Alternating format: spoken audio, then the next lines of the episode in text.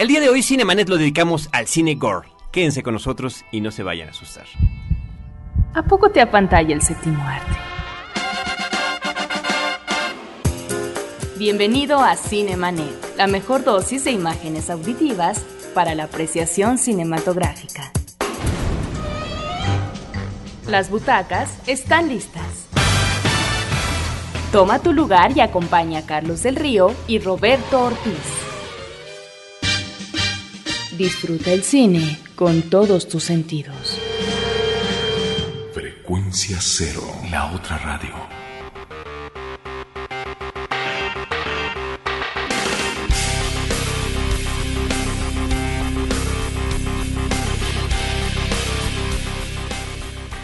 Bienvenidos a un episodio más de Cinemanet. ¿Cómo están todos? Yo soy Carlos del Río. Les doy la más cordial bienvenida. Me acompaña, por supuesto, Roberto Ortiz.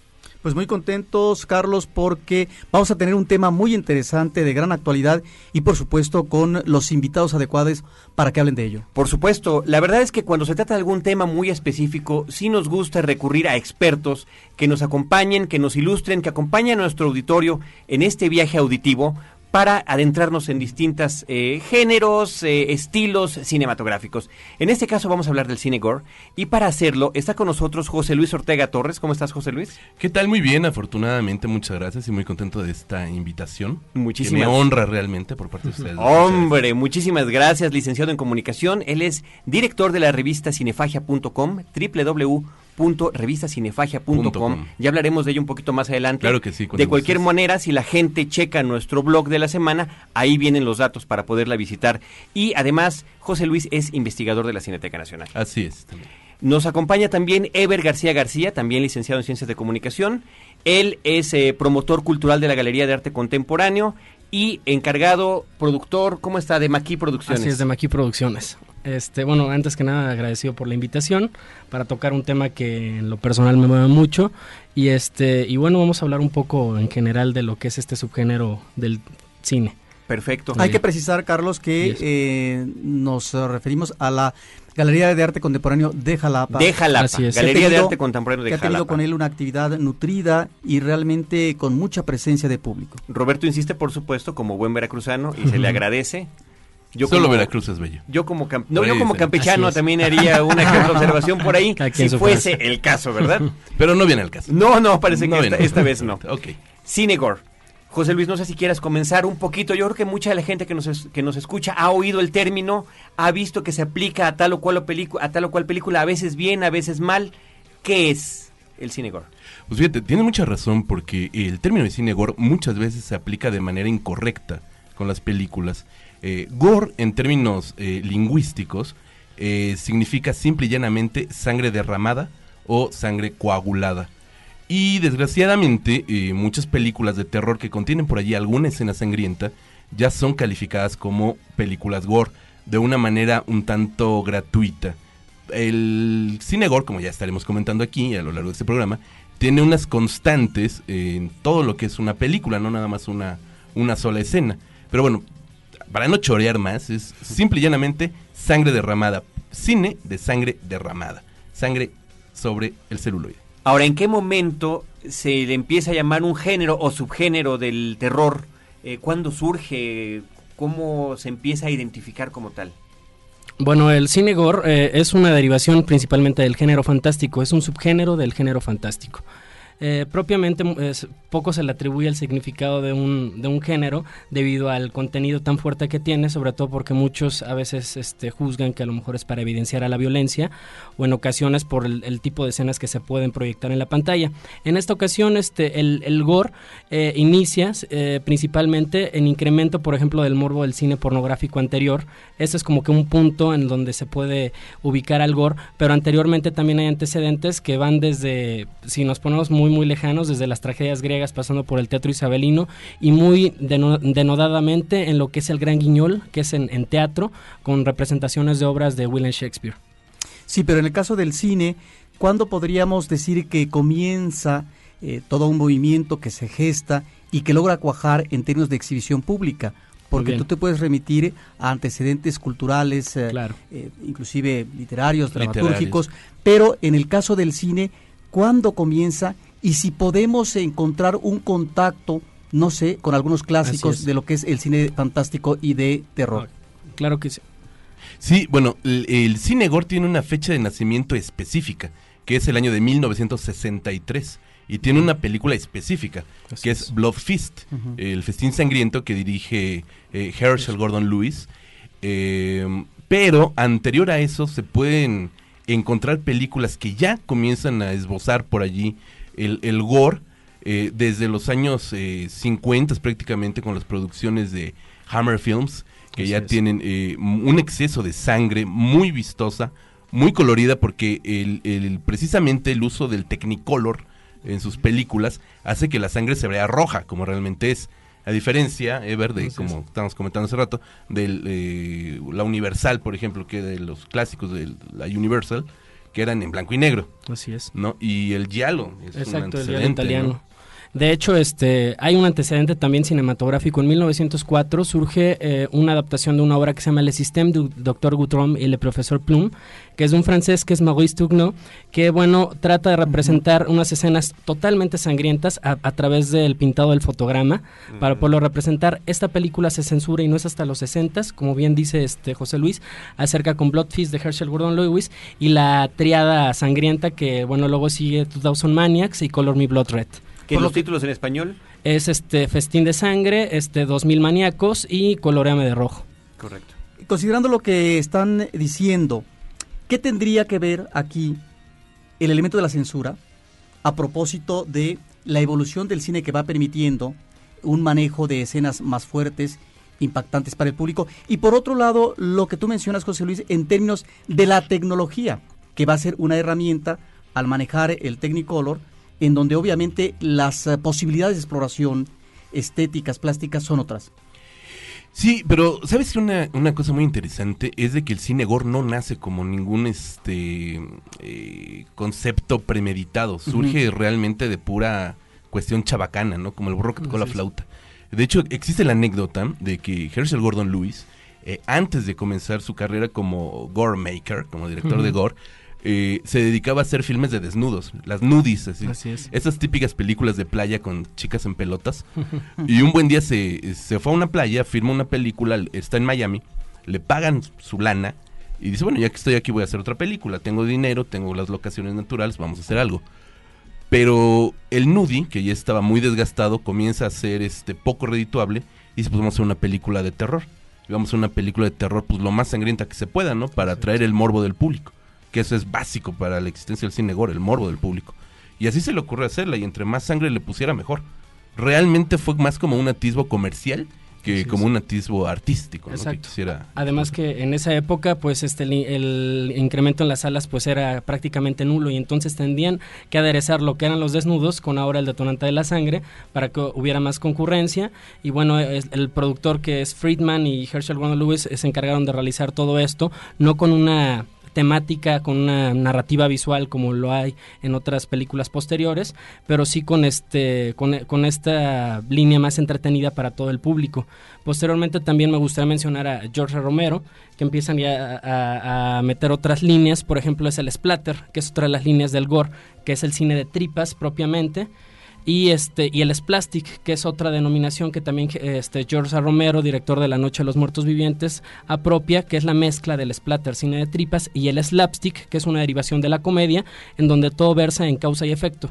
Un ejemplo de eso tenemos el gordo y el flaco, los tres chiflados que pasan una cáscara de plátano, se tropiezan, chocan con una repisa y le cae a otro. Entonces esa, esa derivación que es el slapstick se mezcla con el splatter para formar otra palabra que se llama splastic. Y ahora no solamente el contenido sangriento es el, el tema principal, sino también la, la, la comedia y posteriormente la parodia social ya con otros directores. La parodia este, sangrienta, ¿no? El cine Así es. cómico sangriento. Y de hecho, como dices, ¿no? Toda la primera generación de, de directores de cine gore, Ted B. Michaels, Andy Milligan y todos esos mercachifles, este, sí, porque realmente fueron directores que vieron el filón que, que- que existía económico y dijeron, vamos a filmar gore. Claro. Me voy a hacer de una lanita, digo, a quién le cae mal. Eh, lo saturan, lo saturan demasiado.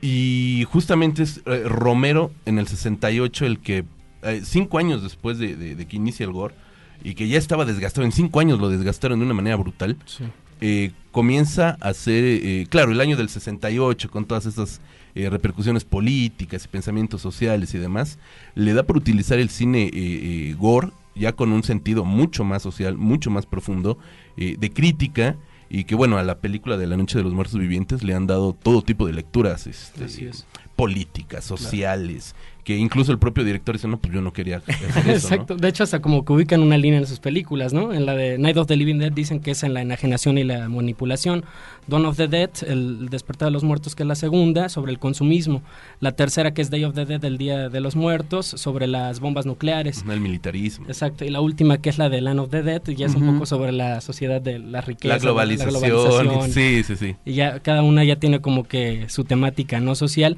y de hecho hay uno de los directores que en lo personal es uno de mis favoritos, que es Sam Raimi, con este su secuela de, Evil Dead, El despertar del diablo, que también muchos este, lo catalogan como un director también que trata de representar alguna situación social. Eh, nace en los ochentas este, este tipo de películas, pero que tiene una narrativa visual interesante, son de muy bajo presupuesto, pero a pesar de eso, muy bien editadas en lo particular. Y sabes que una cosa bien interesante, porque el cine de terror, desde los inicios del, cine de terror, desde el expresionismo alemán y desde los clásicos eh, silentes en Estados Unidos y luego los 30 de Universal y todo, todo el desarrollo del cine de terror, siempre se ha utilizado el género eh, y se le ha dado una lectura al género de terror como una, eh, si no parodia, una puesta en escena de momentos sociales conflictivos.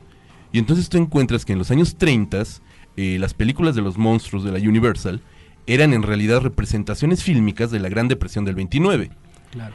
Y justamente el gore, como una variante o como un derivado del cine de terror, lo que hace justamente eh, directores específicos, tampoco hay que generalizar, es a utilizar el cine gore como una forma de poner en escena eh, motivaciones sociales. premeditadamente o no, Romero lo hizo con La Noche de los Muertos Vivientes. Y en los 70 eh, los inicios de Wes Craven y de Top Hopper con la masacre en Texas, eh, es, una, es un intento de poner eh, a esa generación nihilista, venida del hipismo, que ya ha pasado por una guerra de Vietnam, que no cree nada y donde la violencia social comienza a exacerbarse.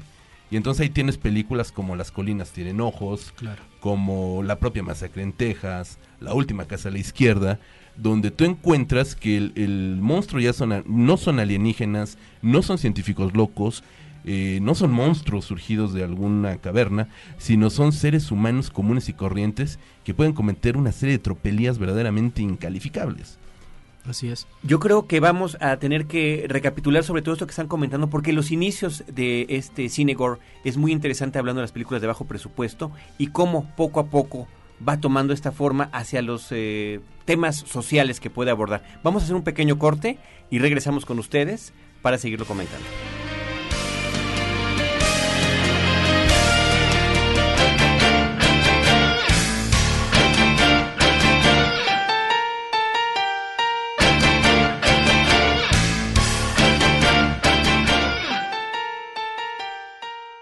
No te quedes fuera de foco. Cinemanet Regresa en un instante.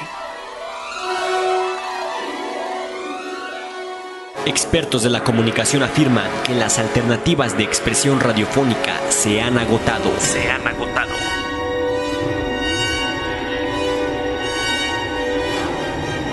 ¿Realmente se han agotado? Frecuencia Cero Digital Entertainment Network. Del flashback. Estamos de regreso.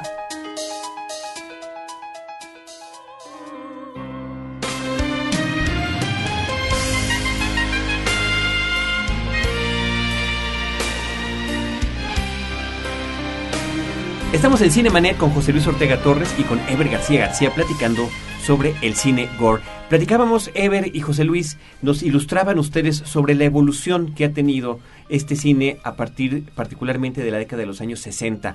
A mí me interesa mucho la referencia que comentaban ustedes de, eh, bueno, dos cosas, ¿no? Por una parte, cómo el cine de terror ha servido como una especie de analogía, parábola, metáfora para ciertos miedos, inclusive situaciones históricas que ha vivido la humanidad. Mencionaban, por ejemplo, la cuestión de la época de la depresión y lo que significó los grandes clásicos del horror, Drácula, Frankenstein, la momia y demás. En ese tiempo, la Segunda Guerra Mundial, pues terminó con el asunto del miedo a la radioactividad y a todos los eh, monstruos que podía esto generar. Y poco después, la Guerra Fría hacia con una suerte de parábola con invasiones extraterrestres. Ahora estamos con un cinegor que muy interesantemente nace con películas de muy bajo presupuesto. Sí. Surge también, ¿en, qué momento se empieza a volver eso un fenómeno de culto? ¿En qué momento? Yo creo que en el, momento mismo de que, de que surge la, película de, de Blood Fist Incluso hay una anécdota que comenta el director Herschel Gordon Lewis, que eh, él exhibe la película en un cine de barriada, en un cine de segunda o de tercera categoría, no lo sé. Y nadie absolutamente estaba pelando la película, o sea, estaba la película corriendo y los chavos, básicamente chavos, pues estaban como haciendo su argüende por allá y no pelaban lo que estaba pasando en la pantalla. Pero la primera escena gore, realmente, es este cuando llega el, el asesino y le arranca la lengua a una chava. Le abre la boca con todo lujo de violencia, le mete la mano, le agarra la lengua y rácatela. Entonces, en primerísimo cuadro ves cómo le está sacando la lengua y después ves que tiene una lengua de vaca en la mano, ensangrentada y todo, todo cochino. Y lo comenta, en ese momento el público se quedó pegado a la silla con los ojos sobre la pantalla y no se volvió a escuchar ni un solo ruido. Absolutamente pasmados. Eh, Así es. Y yo creo que a partir de ese momento nació el culto al cinegor. Ahora, esto nos habla de una popularidad que se va dando tal vez de inmediato. ¿Qué tipo de público es el que en principio y el que eh, por extensión va cobrando vida con estas películas? Bueno, inicialmente pues este sobre todo los jóvenes, ¿no? Que, que pedían sobre todo el cine independiente, ¿no? Y en ese momento el cine independiente y en boga del Studio System era un poco rechazado, no se permitía hacer este, este tipo de, producciones y entonces la gente se empezó a interesar un poco, aburrido tal vez ya de los otros tipos de producciones como es el teatro y otras cosas, para poder este canalizarlo todo en el, en el cine. O del mismo cine de terror. Así es, exactamente, de las anteriores películas, eh, como lo habían comentado de la Hammer, por ejemplo, se quedaron muchos este, vacíos por ahí y en donde se pudieron este, aprovechar en el cine norteamericano, en este caso con esta película que es Blood Feast, para poder este, incrementar, como decíamos hace unos instantes, este, la asistencia a las salas. Sobre todo también este, hay otro tipo de películas que están en esta época en Japón y sobre todo por el miedo, hace unos momentos nos comentabas acerca del miedo, por ejemplo, a las, a las bombas, a, la, la cuestión de la, transformación de los monstruos. Japón es uno de los países también que lleva en su corazón, por ejemplo, aquella bomba, ¿no? Que es el primer país en donde ha, ha este, percibido muy, muy de cerca el desastre, ¿no? El desastre humano con la bomba nuclear. Y en todas estas películas, iniciando desde los monstruos, por ejemplo, hay un subgénero por ahí en Japón que es el Kaijo Eiga, donde es el cine monstruos donde entra, por ejemplo, Godzilla, que es el, uno de los primeros monstruos del terror japonés. Y que, por ejemplo, luego estos dan paso a otros monstruos mucho más grandes, muchos más, más deformes y más temibles para las personas, para representarlos en obras cúspide de los 70 también que nacen en el, en el gore japonés. El gore japonés también, este, me gustaría hablar en específico de él, tiene tres tipos de, de, de, miedos, por ejemplo, por parte del, del, público. También el miedo a la incomunicación o bien el miedo a las masas o a quedarse completamente solo. Una de las películas representativas de estas es Cairo, que trata de representar principalmente eh, este miedo, por ejemplo, de la persona a, ser tan obsesivo con la tecnología y es tanta la, la, dependencia que tiene uno a los medios tecnológicos que terminas completamente aislado, ¿no? y, y, por eso la búsqueda de la, identidad en Japón es muy importante en el cine y representativa.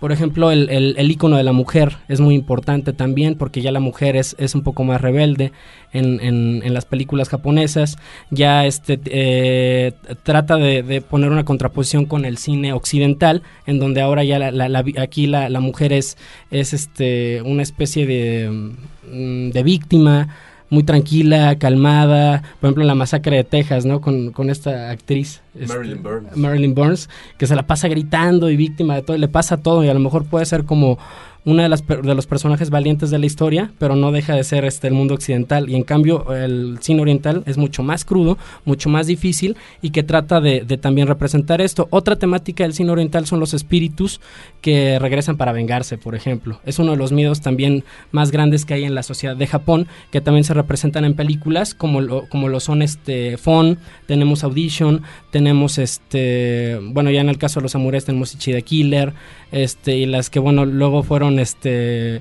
eh, mil veces eh, hechas remake, como la de El Aro y Yuon y todas esas que que también bueno tratan esta cuestión de los entes para provocar el miedo al público y este representar también la sociedad de la de la época y que bueno merece este representarla otra de las cosas y también que es muy este curioso es que la concepción del cine japonés o más bien de la sociedad japonesa es muy sutil la cuestión del minimalismo de la ingenuidad del candor y todas estas cuestiones hay una contraposición al cine que también se puede representar con lo más sádico y trágico que son en este tipo de películas, pero también para concientizar.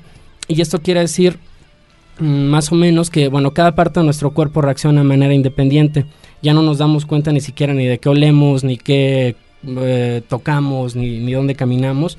Y de esta forma es para, para poder reconstruir y poder concientizar acerca de la sociedad de nuestros tiempos y no desvalorar este tipo, por ejemplo, de cine, ¿no? Que en el caso del gore japonés es muy notable y es un poco más crudo. Y que finalmente el cine japonés o el cine oriental en general, yo Así diría es. en los últimos años, ha estado, el cine de horror oriental ha estado nutriendo a la propia industria hollywoodense. ¿De qué manera?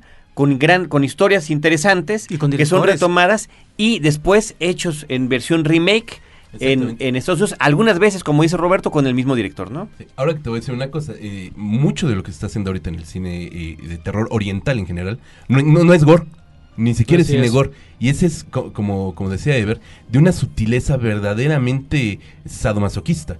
Y muchas veces termina la película y te llevas unos sustos brutales sin necesidad de que haya una sola gota de sangre. Y eso es verdaderamente un logro impresionante. Así algo a lo que la sociedad occidental no está para nada acostumbrada. Claro. Y ahí, por ejemplo, el lado contrario, ¿no? Que es de la exageración de la sangre con esta secuela que comentamos hace rato, que es Guinea Pig. A por toda ejemplo, la saga de Guinea Pig. así sobre todo la 2, ¿no? La de Flores de Carne Fresca, que Ah. trata de una mutilación este, de, de una mujer a través este, de, de, una, de una droga que hace que eh, por medio del placer se excite y la puedan mutilar para que no sienta ningún dolor más que placer. De hecho, perdón, son 50, 50 minutos dura la- ese, capítulo y lo único que ves es un tipo disfrazado de samurái eh, descuartizando a una chava. Nada más. Y No que fue otra muy cuestionada en Japón, por ejemplo, con el asesino este uh, Sutsu Miyazaki, me parece que fue que violó a, a cuatro niñas, las descuartizó y luego la- las fue guardando en su casa para después comérselas. Y bueno, entre O todo sea, ese es un hecho de la vida real. Ese es un hecho de la vida real de Ujú. Japón que, que tuvo mucho auge y, y marcó a, a muchas personas y sobre todo porque ese capítulo lo tenía entre, entre su colección de películas pornográficas, sangrientas, Ah. etcétera. Y Fue entonces, una referencia. exactamente, Muy ya la objetivo- Helter Skelter. 50 entonces, ¿no? minutos, ¿no? será mucho tiempo para descuartizar un cuerpo. ¿No llegaremos como espectadores a aburrirnos acaso? Eh, te, la voy a, te la voy a prestar, te la voy a prestar en cuanto la veas, me dices qué sentiste. Me dices en qué minuto te, te apagaste, el, apagaste el DVD. José. ¿cuál es el estado actual del cine gore? Saludable, completamente saludable. Saludable. Todavía Sigue no- fluyendo la sangre, sigue pues. fluyendo, la sangre sigue fluyendo, sobre todo porque eh, de- en el- los últimos años, este, la última parte de los años 90, en Estados Unidos hay una película que se llama Scream, que viene a reivindicar todo el cine de terror y el cine gore eh, de- en el mainstream, en, en la parte de películas este, de, de grandes presupuestos. Y de gran distribución, y de so- gran que, finalmente es lo más importante. ¿no? Exactamente. Pero a la par de eso, el, el cine gore, eh, el cine gore, como estábamos comentando hace rato, que se manejó durante mucho tiempo en la retaguardia siempre, en el traspatio hollywoodense, eh, conoce las mieles del triunfo de- con El Exorcista. El Exorcista está considerada como la primera este, película gore de categoría A. Y de Ok. allí viene The Omen y luego vienen etcétera, etcétera, ¿no? Pero siempre se ha mantenido también a la retaguardia. Hay películas ahorita eh, de manufactura independiente completamente que están haciendo un, un gore hiperrealista. Como es este, el díptico de... eh, eh, ah, se me fue la palabra. Es un... Ah, se me fue. Eh, Bueno, cuéntanos de qué Mordum, Mordum es este un díptico de películas eh, realizadas en video, en formato eh, de video, que se trata de hacer lo más cercano al cine snuff, que, a este gran mito del cine snuff. Entonces, obviamente, son películas ultra sangrientas, eh, de una producción eh, muy barata, pero muy bien hecha, porque realmente se trata casi con un estilo documentalista, estas películas de August Underground, me acabo de acordar. August Underground, la primera parte así tal cual, la segunda parte es Mordum. Y que curiosamente se- el director de las películas saca N cantidad de copias en videocassette y las deja tiradas en diferentes lados. Entonces deja el videocassette en estaciones del metro, en supermercados, se encontraron dos videocassettes en iglesias. Entonces, pues nunca falta el morboso que agarra la película y la mete a la videocasetera y pensó que se trataba de, de cine snuff. Es una friega. Ajá. Entonces, este tipo de producciones en, en- en- en el traspatio hollywoodense siguen todavía manejándose de una manera impresionante. Y aparte, no hay que perder de vista que no nada más en Estados Unidos se está produciendo cine gore. Europa tiene unas producciones impresionantemente sangrientas, eh, sobre todo en Alemania, el ultragore alemán.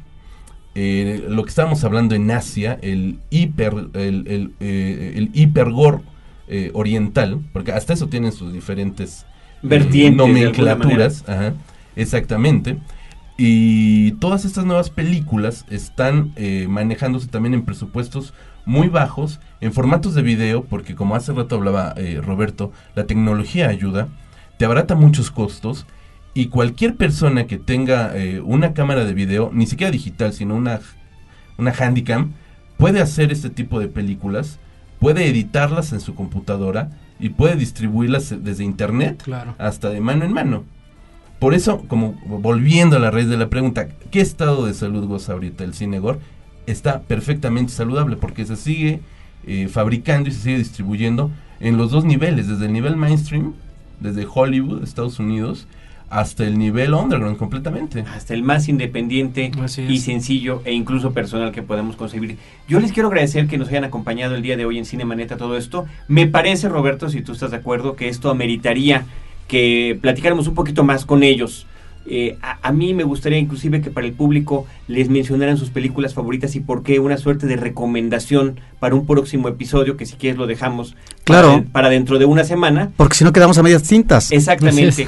Por lo pronto le quiero recordar a nuestro público la página de internet www.cinemanet.com.mx y también recordarles que nuestro próximo episodio es el programa en vivo en Horizonte 107.9 FM el jueves a las 10 de la noche, tiempo de la Ciudad de México y el día viernes ya estará disponible en el formato de podcast. Una semana después, si ustedes gustan, podemos continuar esta charla. No, pues me parece Gracias, excelente. Perfecto. José Luis Ortega Torres, muchísimas gracias. Muchísimas gracias por la invitación. Nuevamente debo decirles que me siento honrado y por acá nos vemos dentro de ocho días. Perfecto. Ever García García. Agradecidísimo también por la invitación y bueno, esperamos que haya más sangre en el programa. Regresamos si no nos resbalamos con la sangre. Roberto Ortiz, Pues hasta la próxima y sigan escuchándonos. nos escuchamos la próxima semana.